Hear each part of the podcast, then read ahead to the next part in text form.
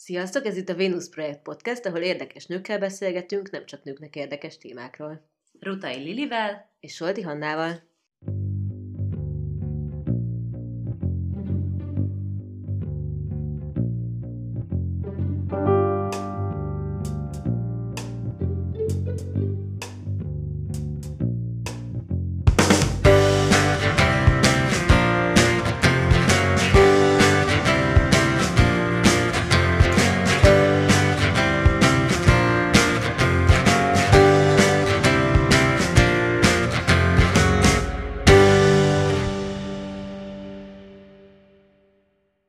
Ebben a részben Mozart Majával és Philips Nesivel, a Nők Egymásért mozgalom két tagjával a menstruációs szegénységről, az azt övező taburól, a nem munkásságáról és a magyar feminizmusról beszélgetünk. Szóval sziasztok! Mm, először is tisztáznunk kéne, hogy mit nevezünk pontosan menstruációs szegénységnek. Milyen kategóriák tartoznak bele ebbe? Szerintünk alapvetően a legfontosabb kihívás ezzel a témával kapcsolatban, amikor a definícióról beszélgetünk, hogy nincs egy szakmailag megalapozott tulajdonképpen definíció, amit lefektethetnénk, és ez tulajdonképpen már abban is egy nagyon nagy kihívást jelent, hogy tényleg olyan alapokon tudjuk megközelíteni ezt a témát, hogy annak tényleg egy szakmai megalapozottsága legyen. Hát igen, mi ugye arra jutottunk, hogy főleg Magyarországon ez egy nagyon új kifejezés. Tehát mindenképp olyan kifejezés, ami mögött van tartalom. Tehát azt látjuk, hogy abszolút kifejezi azt, hogy, hogy nagyon sok nő van, akit érint a menstruációs szegénység, de én nem tudnék én sem hozzá konkrét definíciót kötni. Mi úgy szedtük össze, hogy a menstruációs szegénység ugye azokat a nőket érinti, akiknek öm, problémás hónapról hónapra kigazdálkodni a tisztasági betét, vagy a tampon árát, vagy valami egyéb cikkről kell lemondaniuk azért, hogy megvásárolhassák ezeket az eszközöket. És én így körülbelül erre gondolnék. Meg talán még nagyon fontos, hogy alapvetően egy, egy ilyen axióma, hogy ahol szegénység van, ott van menstruációs szegénység. Magyarországon van szegénység, úgyhogy innentől kezdve tudjuk azt, hogy biztos, hogy létezik menstruációs szegénység. Én hozzátenném a menstruációs szegénységhez, hogyha valakinek nincsen hozzáférése folyóvízhez, vagy tisztálkodási lehetőségekhez, vagy hogyha az iskolában, vagy otthon nem kap a szexualitásról, a menstruációról elsősorban megfelelő oktatást. Nem tudja, Igen. hogy ez pontosan micsoda. Igen, én azt írtam fel ide kérdésnek magamnak, hogy vajon az is beletartozik-e a menstruációs szegénység kategóriába, aki, aki nem kap megfelelő edukációt menstruációt illetően. Mert ez nem konkrét, mert ennyi erővel akkor Budapesten is nagyon sok menstruációs szegénységben élő ember Szerintem lehet. van. Egyébként én is gyanítanám, hogy van, meg. Ilyenkor az jut sokszor eszembe azok az emberek, akik ilyen mondva csinált menstruációs termékeket fabrikálnak utolsó utáni pillanatban, mert mondjuk nem tudták, hogy ez a, az egész menstruáció történet hogy működik, vagy nem számítottak rá, vagy kifutottak a betétből, vagy egyéb ilyen szürreális szituációk történtek velük. Tehát, hogy ilyen, ilyen úgymond rémsztorikat folyamatosan hallunk a barátnőinktől is, tehát, hogy ez nem egy annyira ismeretlen dolog. És szerintem olyan szinten ez is abszolút a menstruációs szegénységhez csatlakozhat, hogy szintén meg lehet az a következménye, ami a menstruációs szegénységgel szintén egy nagy probléma, hogy azok a nők és lányok, akik nem megfelelő eszközöket használnak, sokkal jobban kivannak téve különböző baktériumoknak, betegségeknek, fertőzéseknek. Persze, de mondjuk én attól függetlenül azt, hogy valaki nem kap erről megfelelő edukációt, azt nem feltétlenül tenném a menstruációs szegénység alá, mert tényleg az van, hogy szerintem így mondjuk akár Budapest, akár Magyarországot veszük, a szexuális felvilágosítás az egy nagyon ritkán megtörténő dolog, akár általános iskolákban, akár gimnáziumokban, tehát, hogy ez alapján Magyarországnak így tényleg a, nem tudom, 99%-ára mondhatnák azt, hogy nagy szegénységben él, mert igazából tényleg az oktatást erről nem kapjuk meg. Igen, ehhez így személyes példának hozzáfűzném nagyon illusztratív, hogy én kaptam olyan szintű szexuális felvilágosítást, hogy igen, édeslányom, te menstruálni fogsz, és valahogy ezt egyáltalán nem kötöttem össze azzal, hogy ez havonta történik. Tehát, hogy számomra egy ilyen meglepetés volt, hogy ez most így rendszeresen történik, nem csak egyszer így megtörténik kamaszkorban, hanem ez egy ilyen visszatérő dolog. Tök furcsa, nekem az volt ilyen meglepő, hogy, hogy mennyire sok Nekem valahogy ezt nem mondta el senki, hogy mire számít, csak egészen pontosan, és szerintem ezzel sem voltam egyedül, ahogy te sem. Hát meg, hogy egyébként, ha megnézed, most minden negatív előítéletet félretéve, hogy ugye, ha megnézed, vagy én legalábbis így emlékszem, a szexuális felvilágosításnál általában a lányokat és a fiúkat egy ponton külön választják. És a lányoknak elmondják, hogy mi a menstruáció, a fiúk pedig nem fogják megtudni, hogy mi az, mert nekik nem mondja el senki. És, és sokkal több férfit ismerek, aki, aki nem annyira van azért képben száz százalékig ezekkel a dolgokkal. Jaj, nekem és ez nem az ő hibája, és ez nem a hülyeség hibája, hanem ez az edukációban rejlik, ez a bibi, mert nekem is van személyesen emlékem, hogy, hogy miért. Képzétek el, a Reddy kirakott egy posztot arról, hogy hogy a NASA űrhajósai, amikor egy nőt küldtek az űrbe, akkor megkérdezték, hogy száz tampon elég lesz-e. Riposztoltam a saját Instagramomon, és több férfi megkérdezte, hogy de miért? Az sok vagy kevés? Ú, igen. Ez ilyen nagy kérdés, próbálják itt gondolkodni, nem tudom. De ez nagyon szomorú egyébként, ha belegondolsz, hogy ilyen 20 éves csávok még mindig itt tartanak, hogy nem tudják, hogy egy hétre egy nőnek kell-e a száz tampon, vagy több, vagy kevesebb. Hát meg, hogy egyébként lehet, hogy azon az egy héten nem fog menstruálni, nem? És a menstruál, ha illetve a legnagyobb menstruációja lesz a legtöbb vérrel, akkor is mit csináljon a száz tamponnal? Egy kicsit kanyarodjunk vissza most, hogy most, hogy már tisztáztuk a menstruációs szegénység fogalmát, vagy legalábbis megpróbáltuk valahogy kontextusba helyezni, hogy mivel foglalkoztok ti? Hogy miért hívtunk ide titeket? Hát a nemnek az egyik első projektje volt a, a menstruációs eszközök gyűjtése, de igazából mi több projektet is futhatunk egymás mellett alakulásunk óta, de ez az, ami így igazából a legismertebb lett a projektjeink közül, ami azt jelenti, hogy több budapesti helyen most már elég sok, talán a maximum az ilyen 30 hely volt, talán a 30 is elértük, 30 különböző helyen, különböző kocsmákban, éttermekben, kávézókban. kávézókban, közösségi terekben voltak, és vannak ezek a dobozaink kihelyezve, ahova le van írva az, hogy ezteket a mi szervezetünk tette ki, és hogy ezt menstruációs szegénységben nőknek gyűjtünk, és hogy pontosan egy listát arról, hogy mik is ezek a dolgok, amikre szükség van. Pontosan azért, mert mondjuk ezek az ilyen egyszer használatos dolgok azok, amik ilyen esetben a hasznosabbak tudnak lenni, és igazából ez a projektünk körülbelül abból áll, hogy ezeket a dobozokat Hát igazából van, voltak különböző workshopjaink, amikor ezeket díszítettük, úgyhogy nagyon szép lett igazából mindegyik, nagyon csillogós rózsaszín, van amelyiken egy óriási pina van, van amelyen um, vörös glitteres tamponok, amíg azok az extrábbak azt egyébként kevés hely vállalja el, hogy azokat tegyük ki. Igen, mert véres. De, de ez egy fán dolog, és akkor ezeket helyeztük ki, amiket rendszeresen ugye összeszedünk ezekből az adományokat, és ezeket szállítjuk el olyanoknak, akiknek szüksége lehet rá. Nekem azt mondtátok, amikor vidéki, az átlátszó vidéki csajoknak csináltam egy interjút a fesztivál programjaitokról, hogy ezt a programot viszont egy kicsit le akarjátok építeni, vagy legalább átformálni. Ugye ennek mi volt az oka, és hova formáltátok át, hogyha átformáltátok?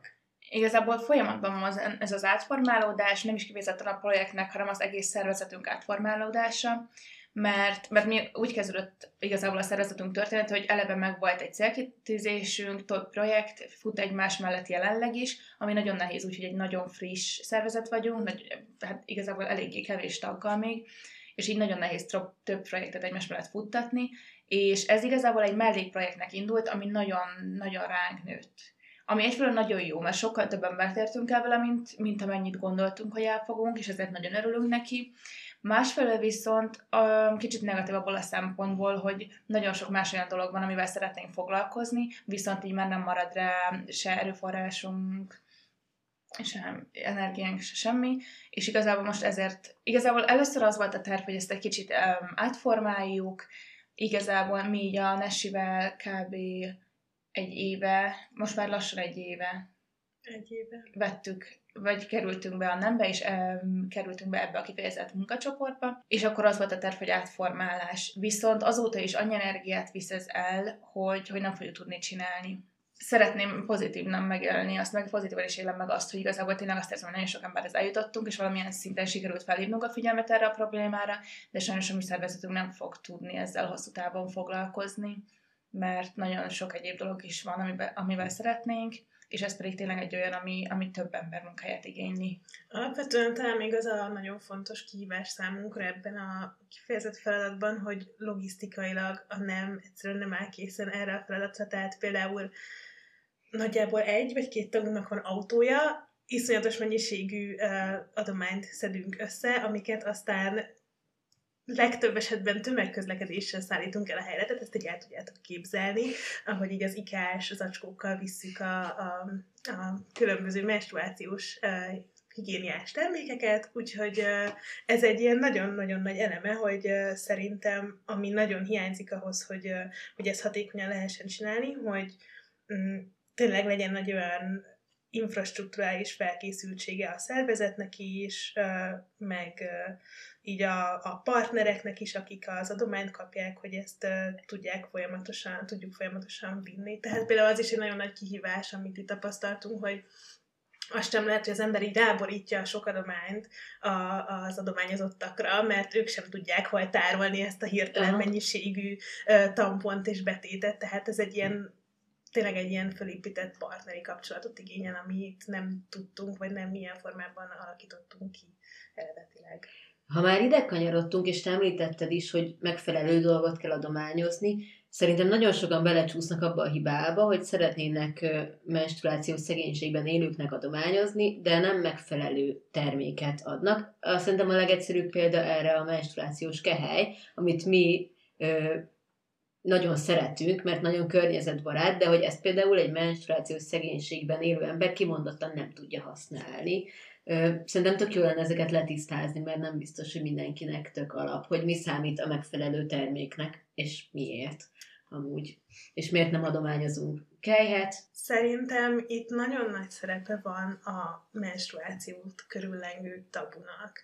Tehát alapvetően, most eltekintve ezektől, tehát hogy alapvetően nagyon fontos az, hogy belássuk azt, hogy igen, nagyon sok háztartásban mondjuk nincs mosógép, vagy folyóvíz sem, tehát nagyon sok ilyen dimenziója is van a történetnek, de még hogyha ezektől eltekintünk, akkor is ma nem az a helyzet, hogy ha kimosom a mosi betétet és kiteregetem, akkor azt, akkor azt kiteregetem, hanem helyette az történne, hogy valahol a mosókonyhában valahol kiteregetem, ahol lehetőleg megpenészedik, vagy nem tud rendesen megszáradni, kiszáradni. Hogy nehogy meglássák a férfi tagjai a családnak esetleg. Így van, tehát, hogy valljuk be, hogy ma még az én nagymamám még a bugyikat is egy kicsit szégyellősen teregette ki fiatalabb korában, amikor még nem volt ilyen bevállalós nagymama, hogy ő most már úgy is azt csinál, amit akar, és hogy ma nem úgy teregetünk ki egy bugyit, vagy egy menstruációs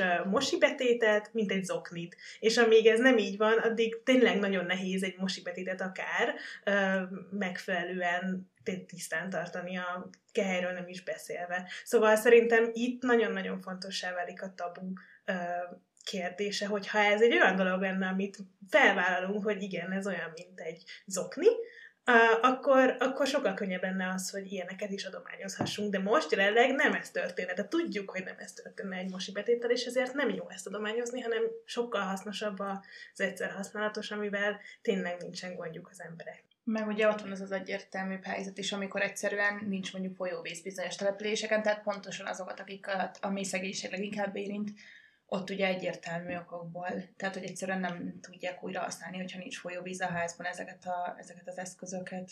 Hát vagy hogyha folyóvíz van, de nincs gáz, uh-huh. akkor nem tudják kifőzni a kejhet, ami iszonyatosan veszélyes egészségügyileg például. Uh-huh. Tehát ez szerintem tipikusan egy olyan dolog, amit nagyon meg kell érteni előre, mert én személy szerint sokáig azt gondoltam, mielőtt nagyon elmélyedtem a témában, amikor még csak így a felszínet kapizsgáltam, hogy ezzel mennyire könnyen meg lehetne oldani. Hát nem.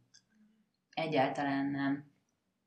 Nem, ha csak belegondolsz, hogy egy fesztiválon neked mennyire meggyűlik a bajod azzal, hogy mm. hogyan juss el a tojtoj vécétől a menstruációs kejheddel a 10 méterrel arrébb lévő csapig, most ki tisztára, majd menj vissza, ami egy komoly logisztikai feladatot igényel akkor annak, aki nem jut napi szinten ezekhez a ilyen alapszükségletekhez, azt ezt nyilván nem tudja kivitelezni még kevésbé. Viszont amúgy én hozzátenném, hogy van olyan példa, amikor, mert ez nem az egész menstruációs szegénységre igaz, amit eddig mondtunk, az Abcugnak volt tavaly egy nagyon jó cikke ebben a témában, ahol meg bemutattak egy olyan fiatal budapesti lányt is, akinek elég volt az, hogy valakitől kapott egy kejhet, és azt tudta éveken át használni. Tehát, hogy a menstruációs szegénység is egy kicsit olyan, hogy helyzetről helyzetre változik, nem lehet egy ilyen generális dolgot mondani, és szerintem ezért tök fontos az, hogy hogyha segíteni akarunk, akkor megértsük, hogy pontosan hogyan tudunk, vagy hogyan tudunk hozzányúlni az egészhez. Meg a személyes kontaktus kérdése. Igen, hogy ismerd a másiknak pontosabban a helyzetét lehetőleg, és őt magát, hogy, hogy tudja használni azt, amit adományozol neki tényleg, hogy ne csak így a levegőbe Mhm. adj valamit. Igen, és egyébként ez annyira jó lenne, hogyha ilyen példák lehetnének, hogy, vagy gyakoribbak lehetnének, hogy valaki azt mondja, hogy sziasztok, szervezet, bárki, nekem szükségem lenne egy menstruációs kehelyre, és akkor megoldódna egy csomó visszatérő problémám ezzel kapcsolatban. De ez nem nagyon valószínű, hogy valaki bejátsza, mert hogy annyira övezi ez a köld az egész témát, hogy nem nagyon ö, lesz erre valakinek bátorsága, hogy ezt így felvállalja, hogy én most szeretnék egy, egy, egy ö, intim kelyet, és akkor megoldódna egy havi nagyon nagy mértékű kiadásom. Igen, ez, ez egy ilyen dupla tabu konkrétan, hogy a szegénység és a menstruáció Igen. is. Mindkettő olyan, amiről így jobb nem beszélni, titokban kell tartani, kvázi. Ehhez kapcsolódik is nagyon jól a következő kérdésünk, hogy szerintetek hogyan etikus a menstruációról és a menstruációs szegénységről beszélni, vagy, vagy éppen riportálni, akár ahogy mi most, most csináljuk.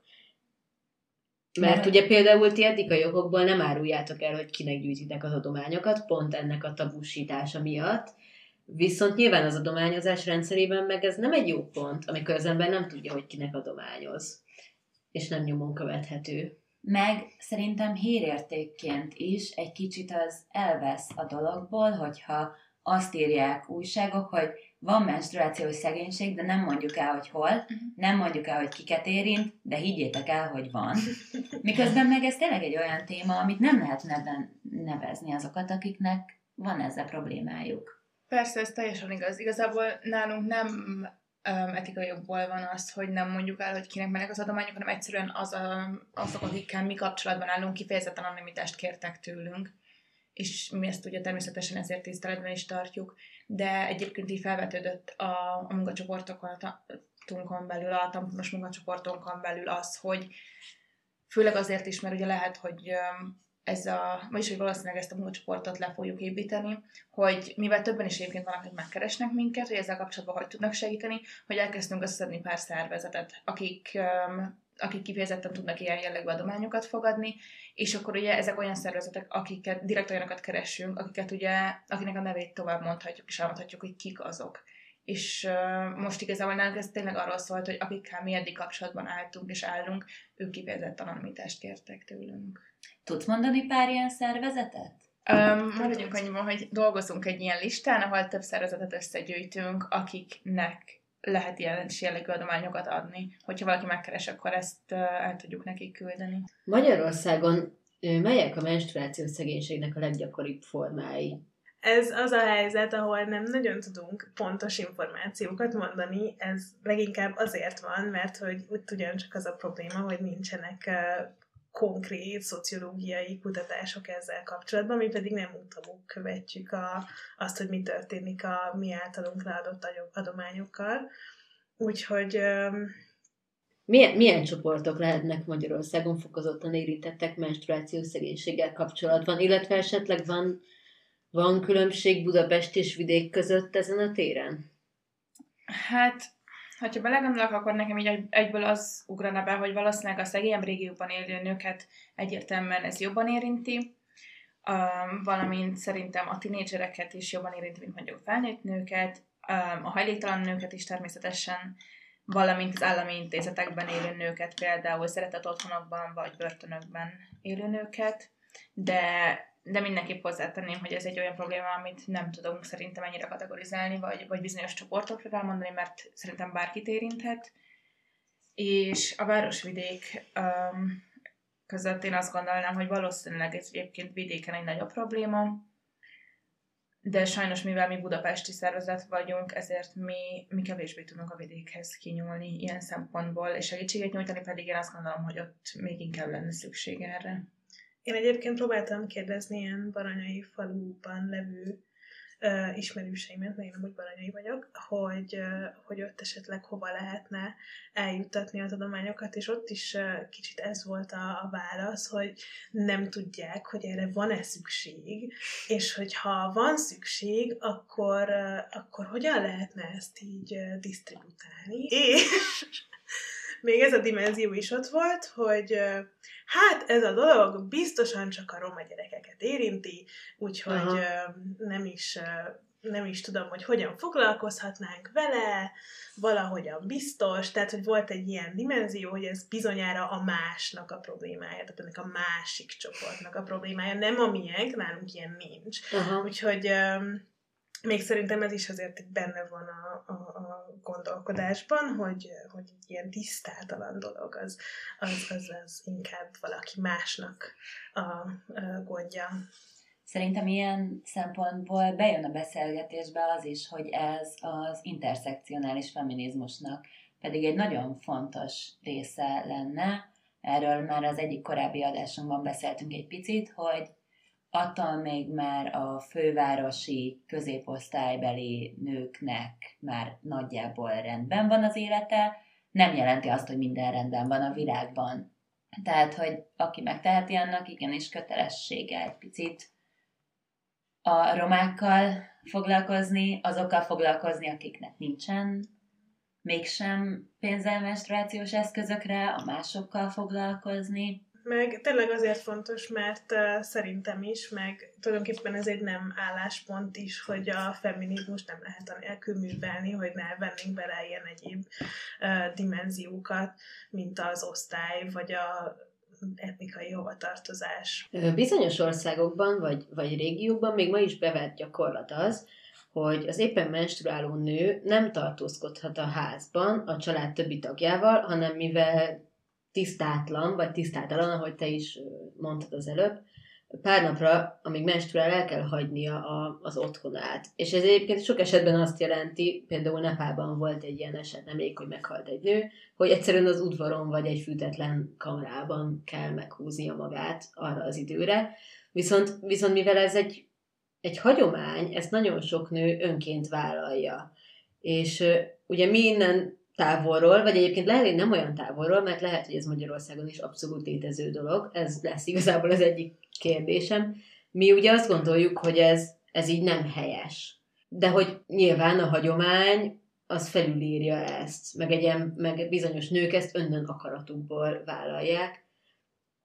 Mit lehet szerintetek ezzel kezdeni, vagy lehet -e ezzel valamit kezdeni, illetve hogy egyáltalán egyébként kell-e kezdeni valamit nekünk, akik úgy, gondoljuk, akik úgy gondoljuk, hogy ez így nem jól van? Itt szerintem nagyon fontos az, hogy az, amit mi itt a saját közép-európai helyzetünkből látunk, az nem jelenti azt, hogy meg akarjuk, vagy meg tudjuk mondani azt, hogy más országokban más nők hogyan kezeljék az ő társadalmi problémáikat, az ő társadalmi elnyomottságukat. Szerintem ez jobb esetben egy szűklátókörű narcisztikus gondolkodás, rosszabb esetben etnocentrizmus, és hogy ezt egy elképesztően fontos dolog felismernünk, így ilyen úgymond nyugati feministáknak, vagy feministaként, hogy mi nem mondhatjuk meg más országoknak vagy régióknak, hogy hogyan lehet jól csinálni, vagy legalábbis nem úgy mondhatjuk meg, hogy átadjuk a már működőképes tudást. Ezt azért mondhatjuk teljes bizonyossággal így Magyarországról, mert tudjuk azt, hogy amikor az amerikai feminizmus megpróbáljuk átültetni a közép-európai kontextusba,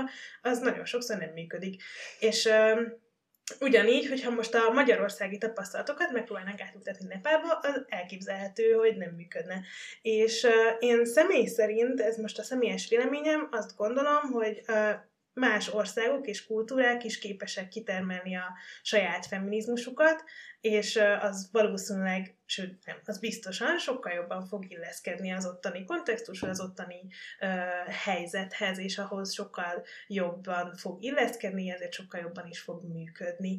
Um, úgyhogy uh, ilyen szempontból mi így a nemtől biztosan nem fogjuk megmondani Nepának, hogy hogyan csináljuk. Uh, ezzel együtt nagyon jó szerintem, hogyha tudunk egyébként mm, így nőként mindenféle globális tehát mindenféle ö, egyéb ilyen megosztó dolgok, mint például a nemzetek, meg kultúrák, meg országok, meg határok, hogyha minden ezeken felülemelkedünk, mi tudunk együtt gondolkodni arról, hogy hogyan lehet feministának lenni, ez egy nagyon hasznos dolog. És ha ide jönne valaki Nepál, valaki mondjuk feminista, és, és egy feminista hölgy lenne, akkor iszonyatosan élvezném, hogyha beszélgethetnénk arról, hogy ők ezt hogy csinálják, és hogy mi ezt hogy csinálhatnánk, és hogy, és hogy ebből mit lehet tanulni, de most így messziről nem tudjuk megmondani mi, hogy, hogy, hogy hogy hogyan lehetne megoldani más országokban ezek a, ezeket a hagyomány által teremtett extra tabukat vagy elvárásokat. Igen, meg persze bennem, igen, bennem úgy általánosan kérdés az, hogy kell-e, mert hogy persze attól, hogy valami egy több ezer éves, akár vallási hagyományra visszatekintő dolog, attól még persze ez nem biztos, hogy jó, jól van úgy, hiszen a világ változik, de, de közben meg azért azért egy olyan valami, amiben nem feltétlenül tanácsos, és érdemes, és jó beleavatkozni bármilyen szinten. Abszolút. Mi a nemben így sokat beszélgettünk arról, hogy mi mire szeretnénk reflektálni, mivel szeretnénk foglalkozni, és egyértelműen arra jutottunk, hogy mi kifejezetten a magyar nők helyzetéről szeretnénk beszélni, és a magyar nők helyzetére szeretnénk reflektálni, mert ez az egyetlen dolog, amit, amit autentikusan tudunk tenni a, a saját tapasztalataink alapján is, mivel ugye mi is mind itt élünk. És pontosan ezért van az, hogy én is azt gondolom, hogy nem feladatunk az, hogy így a világ másik oldalán élő nőknek, akik teljesen más körülmények és normák között élnek, meg mondjuk, hogy mit, hogy kéne, hanem igazából próbáljuk azt kitalálni, hogy vajon a magyarországi nőknek, akik a mihenkhez hasonló helyzetben élnek, mi lenne az, ami leginkább segítene, és mi azok a, melyik azok a problémák, amik számunkra, vagy a magyarországi nők számára a legsürgetőbbek. És mit gondoltak arra, hogy mennyire lehetne viszont megoldásokat átvenni? És itt konkrétan a brit megoldásra gondolok. Ugye Nagy-Britanniában pár évvel ezelőtt készítettek először felmérést, Igazából úgy történt az egész, hogy volt egy iskolás lány, aki kiposztolt egy videót arról, hogy nem tudott aznap iskolába menni, és ennek kapcsán elkezdtek felméréseket készíteni az egész országban, és megtudták, hogy minden tizedik lány küzd ezzel a problémával, és ez lesokkolta az egész országot, és pár év alatt gyakorlatilag még nem tudjuk biztosan mondani, hogy megoldották-e vagy sem, de úgy tűnik, hogy egy egészen jó megoldást hoztak erre. Dobozokat kezdtek gimnáziumokba, iskolákba vinni, amiben tamponok, betétek, bugyik és harisnyák voltak, és ezzel párhuzamosan Instagram influencerek, feministák elkezdtek nagyon hangosan erről beszélni, és mögéjük álltak szervezetek, ez a kettő találkozott körülbelül egy évvel ezelőtt tavasszal, és a kormány tüntetésekkel, petíciókkal gyakorlatilag sikerült rávenniük arra, hogy idén 2020. januártól már nem a The Red Box Projectnek kell adományok alapján kirakni a dobozokat iskolákba, hanem a kormány elintézi ezt, és ő adja majd az iskoláknak a dobozokat. Meglátjuk, hogy mennyire hatékony, de ez egy ilyen viszonylag jó módszernek tűnik. Szerintetek például egy ilyet át lehetne venni akár Magyarországra? És egyébként... Csak, csak elképzeltem, eljátszottam gondolat, és elkezdtem röhögni. ja. Igen, én, én is elképzelem, ahogy... ahogy uh, Majd Orbán mit nekem a tamponokat. Valószínű. Igen, és így majd elkezdve, hogy átvágja így a szalagot egy ilyen doboz felett, de mindig. Uh, eltekintve a, a nagyon vicces vizuális képektől. Egyébként, ha már így Nagy-Britanniánál tartunk, ugye ez egy tök új hír, hogy Skóciában most megtörtént, hogy ingyenesek lesznek elvileg, mert még csak a törvényhozáson ment el, de hát az már a neheze, az, hogy ingyenesek lesznek a menstruációs igényes termékek, és hogy 112-en emellett szavaztak, és nem volt ellenző, tehát ez hihetetlen, de ezt is próbálom elképzelni a magyar kontextusban, több-kevesebb sikerrel, minden esetre, igen, Uh, ami számomra szerintem ebben a történetben nagyon fontos, hogy, uh, hogy volt egy közös feminista fellépés, és ez egy olyas valami, ami viszont a nemnél nálunk most nagyon-nagyon téma, hogy hogyan lehetne a magyarországi nőkben fölébreszteni azt, hogy lám, itt vannak ezek a minket károsan érintő társadalmi jelenségek, és hogy ezekre adjunk egy választ, és kezdjünk el valamilyen formában aktivitást produkálni, hogy ez ne így legyen. És uh, ilyen szempontból ezekben a gondolatokban én nagyon hiszek, uh, és, és el is tudnám képzelni, hogy ez uh, működjön Magyarországon. Amiért kevésbé tudom elképzelni, viszont az az, hogy jelenleg szerintem a magyarországi feminista közbeszélt és uh, kormánypresszionáló vagy törvényhozás presszionáló tevékenységet, azt leginkább a családon belül erőszak témája dominálja, amivel teljesen egyetértek, és teljesen mögé is állok, úgyhogy, uh, úgyhogy ez nem egy gond, csak hogy szerintem most alapból ez talán egy kicsit ilyen magasabb prioritást élvez, uh, meg nagyon tehát jobban meg van már formálva, jobban mögé álltak már tényleg ilyen nagyobb hangú feminista influencerek, csoportok, szervezetek, úgyhogy ezért emiatt nem tudom most annyira elképzelni azt, hogy hirtelen áttérnénk a menstruációs szegénység témájára. Ez nem feltétlenül baj, teljesen érthető, hogy az a relatív szűk körű feminista csoport, ami Magyarországon létezik, az egyszerre csak egy témával tud úgy Isten igazából foglalkozni, és ez egy teljesen jó téma. Mondjuk szerintem az nagyon fontos lenne, hosszú távon és rövid távon is, hogy ebbe a diskurzusban ne csak a feministákat vonjuk be. Mert mi a családi erőszak, mint pedig a menstruációs szegénység egyáltalán nem csak a feministákat érinti. Egyébként szerintem ez extra nehezített egy olyan országban, mint például Magyarország, ahol ahol tényleg az van, hogyha belegondoltok, hogy a társadalmi struktúrák még mindig mennyire milyen szélesek. Ezt úgy értem, hogy, hogy egyszerre van jelen a hozzánk hasonló, nagyon modern, progresszív, mondhatni akár feminista gondolkodásnak, de inkább csak azt mondom, hogy modern, progresszív gondolkodás, és ugyanúgy mindannyian ismerünk, vagy akár egy olyan helyen születtünk, ahol meg ennek gyakorlatilag a teljes ellenkezője van a Hát a klasszikus családmodell az meg klasszikus, vagy hagyományos, ez szerintem nem egy jó szó, mert hogy az is nagyon kontextusfüggő, de hogy a, a szerintünk totál elavult ö, nukleáris család. Igen, köszönöm. Tehát, hogy, hogy ez így főleg, főleg nagyon nehéz szerintem minden ilyen kérdéskörnek emiatt távtalajt találni egy olyan országban, ahol tényleg nagyon közel egymáshoz élnek olyanok, akik, akik nem engedik el dolgozni a feleségüket, és azok, akik, akik mondjuk nem úgy döntöttek, hogy ők nem is vállalnak gyereket, és különbözőféle, még ennél is ö, progresszívebb hozzáállásuk van dolgokhoz. Szóval szerintem emiatt is ez egy nagyon nehezített terep ezt a, ezt a rendes mindennapi diskurzusba beemelni, mert hogy ennyire nem homogén, annak ellenére, hogy ennyire valójában ez egy kicsi ország. Talán ez ebben a legfontosabb, hogy az a hozzáállás a, a témához, vagy ennek az átpolitizálásához, hogy ami ilyen kizárólag nőket érinti ügy, az egy nőügy, az, az, az csak a nőket érinti, tehát nem releváns a társadalom számára. Ami azért szürális, mert fordított esetben ez nincs így. Tehát, hogyha van valami férfi ügy, az, az természetesen az egész társadalom számára nagyon fontos és központi, és arra keresünk egy megoldást, de ha valami csak és kizárólag biológiai adottságú folytán a nőket érinti, az, az nem, nem tartozik a politikai palettára valamiért. Hát nőügyekkel nem foglalkozunk. Igen. Kivéve, ha a szülésről van szó, akkor igen. Igen. És ez egyébként nagyon... Igen, bocsánat. De ez egyébként nagyon illusztratív, hogy, hogy igen, de ez a, erről szoktak beszélni az ilyen társadalmi, társadalmi kérdéseknél, hogy igen, én mennyire arról szól az egész, hogy neked van a méhed, amivel bizonyos dolgokat tudsz csinálni, és bizonyos dolgokat csinál is ez a mély, egyébként egy hónapról hónapra, ha olyasmi történik.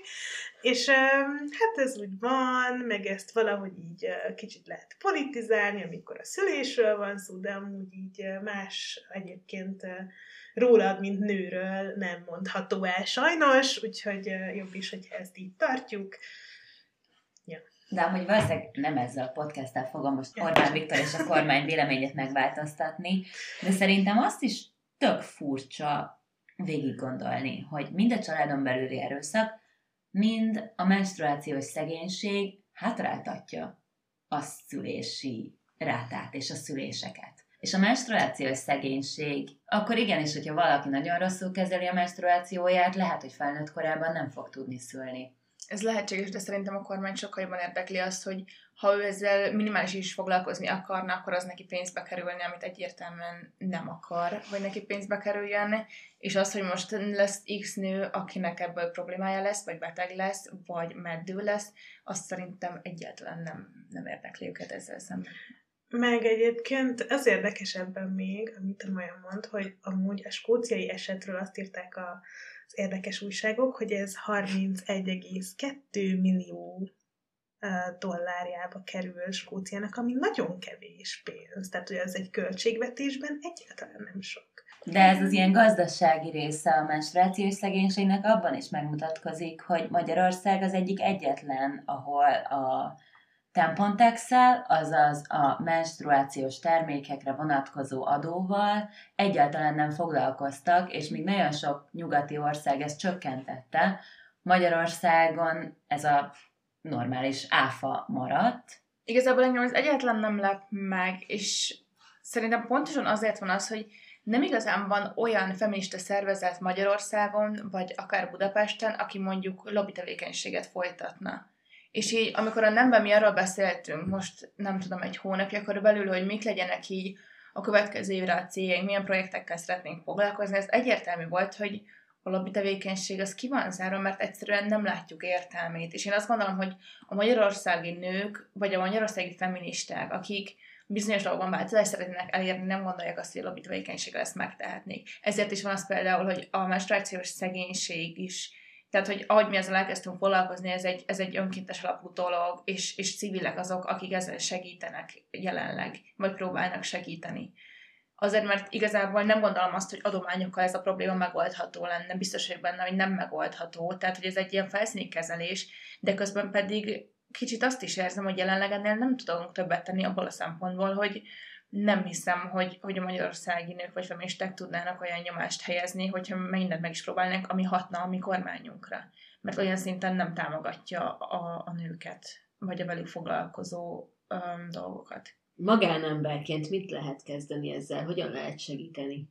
Bocsánat, csak erre mindenképp még visszatérnék, hogy szerintem ja. eleve borzasztó az, mert hogy erre válaszolok, csak hogy arra térnék vissza, és szerintem borzasztó az, hogy magánemberként kell ezzel foglalkoznunk, mert nem magánemberek dolga lenne az, hogy a menstruációs szegénységet megoldják, és nem civilek dolga lenne az, hogy több menstruációs igényes eszközt vegyenek és adományozzanak, mert szerintem ez eleve borzasztó, hogy, hogy mondjuk tőlük van elvárva, vagy pedig az, hogy 20 éves nők próbálnak adományozni azoknak a 20 éves, vagy 10 éves, vagy rászoruló nőknek és lányoknak, akiknek ez még problémásabb. Tehát hogy szerintem ez eleve borzasztó, és nagyon rossznak tartom azt, hogy, hogy eleve magánemberként kell ezt csinálni. De mivel tényleg ez a helyzet, hogy magánemberként kell csinálni, igazából ezért is van az, amit már említettünk, hogy most próbálunk összerakni egy ilyen listát arról, hogy melyek azok a szervezetek, vagy, vagy nőotthonok, ahol, ahol ezeket az adományokat fogadják és hasznosítani tudják, és, és szeretnénk majd azt, hogy ezt a listát el tudjuk jutatni minden olyan embernek, aki érdeklődik nálunk arról, hogy pontosan hogy is tudna segíteni. Talán még annyi is fontos ez a magánember témához, hogy nekünk is van olyan ö, nem tagunk, hanem a nem tevékenységét aktívan követő ismerősünk, aki már kezdeményezett olyat, hogy a munkahelyén esetleg gyűjtene, és hogy alapvetően ez nem egy ördöngösség, tehát bárki csinálhat egy dobozt, nem is kell kidíszíteni, és uh, gyűjthet ebben dolgokat, és azt eljutathatja A-ból B-be, és ezt bárhol meg lehet csinálni, tehát a szexárdi, meg debreceni munkahelyen is ki lehet rakni dobozokat a munkahelyünkre, és és, és utána eljutatni valami olyan helyre, ahol úgy gondoljuk mi az adott város, vagy község, vagy falu ismeretében, hogy ennek lehet haszna. Szóval talán ez lenne ebben a legfontosabb, hogy igazából magánemberként lehet sok mindent csinálni, nem kell csak azt az egy-kettő tampont, amit éppen a hóvégén találtunk a dobozban odaadni, hanem lehet aktivista tevékenységet folytatni bárhol, bármikor. Ez nem egy nem specifikus feladat, ez nem egy budapesti szervezet specifikus feladat, nem kell erre dedikálni feltétlenül egy feminista csoportot és nagyon szomorú, hogy viszont úgy tűnik, hogy szükség van rá, és kell. És azért is gondoljuk tényleg, hogy erre valami elképesztő szükség van, mert mióta, tényleg, amit már szintén említettünk, hogy mióta van ez a folyamat, azóta megkeresnek minket emberek, hogy hogy hogyan, meg hogy ők segítenének. Tehát, hogy tényleg erre van egy ilyen nagy tevékenységi uh, kedv mostanság, ami nagyon jó, és hogy ezt, uh, ezt nem uh, is szeretnénk mi így a saját uh, holdudvarunkba bevonzani, hanem ezt tényleg mindenki csinálhatná, uh, ahogy tud.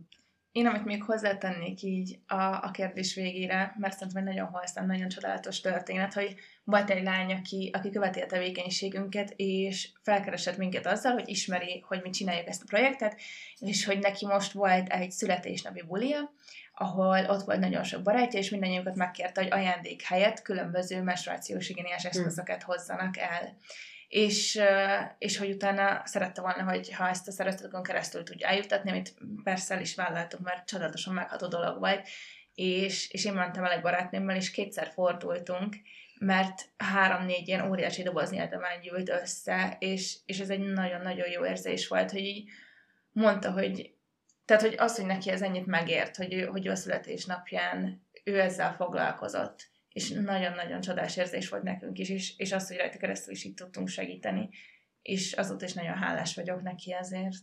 Szóval, hogy a média elég sokszor fals képet mutat a menstruációról, vagy bizonyos esetekben, ahogy egyébként kint a konyhában adás előtt is beszéltünk róla, egyszerűen nem csak, hogy a valóságát fedi el néha, hanem egyáltalán a létezését. Akár ez, ez kiterjeszthető filmekre, de egyébként bármilyen média termékre, Gondolok itt olyanokra, mint például a betét reklámok, ahol kék színű vér van még mindig a, a bugyiban, vagy a betéten, vagy az, hogy a menstruációs vért ábrázoló posztok vagy képek explicitnek számítanak a közösségi médiában, és ezért nem jelenhetnek meg. Vagy egyébként akár az a retorika, ami szerintem nagyon káros, hogy csak a betéteden múlik, hogy hogyan teljesítesz azokon a napokon.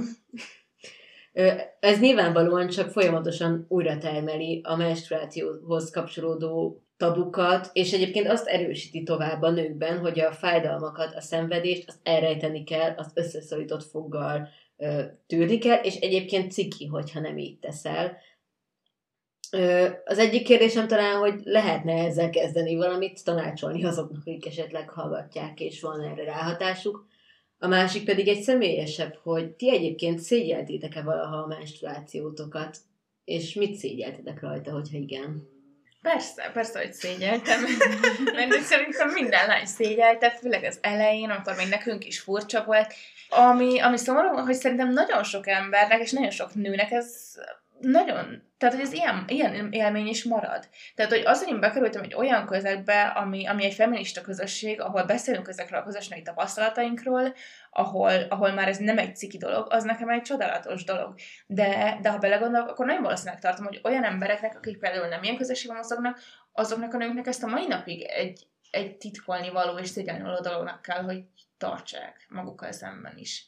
Úgyhogy, úgyhogy nekem az, az a része az, aminek örülök, hogy, hogy most már nem érzem azt, hogy, hogy ciki lenne erről beszélni, és próbálom minél több nőben azt erősíteni, hogy, hogy ez a testünk így működik, és, és nem baj, ha beszélünk róla, sőt. Szerintem egyébként még az nehéz ebben a történetben, ebben az egész menstruáció történetben, hogy feministaként azt átadni, hogy, hogy ez egy normális dolog, nem jelenti azt, hogy rosszabb vagy gyengébb vagy bénább vagy, Ellenben megérdemled azt, hogy kicsit pihenjél, vagy hogy ne ö, menjél el valami bulira vagy eseményre, mert most haza akarsz menni.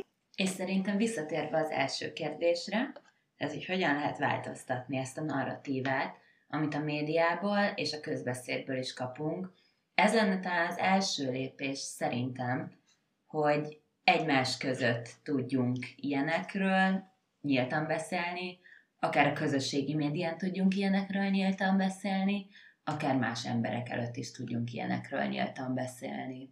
meg hogy mondjuk kiálljunk egymás mellett.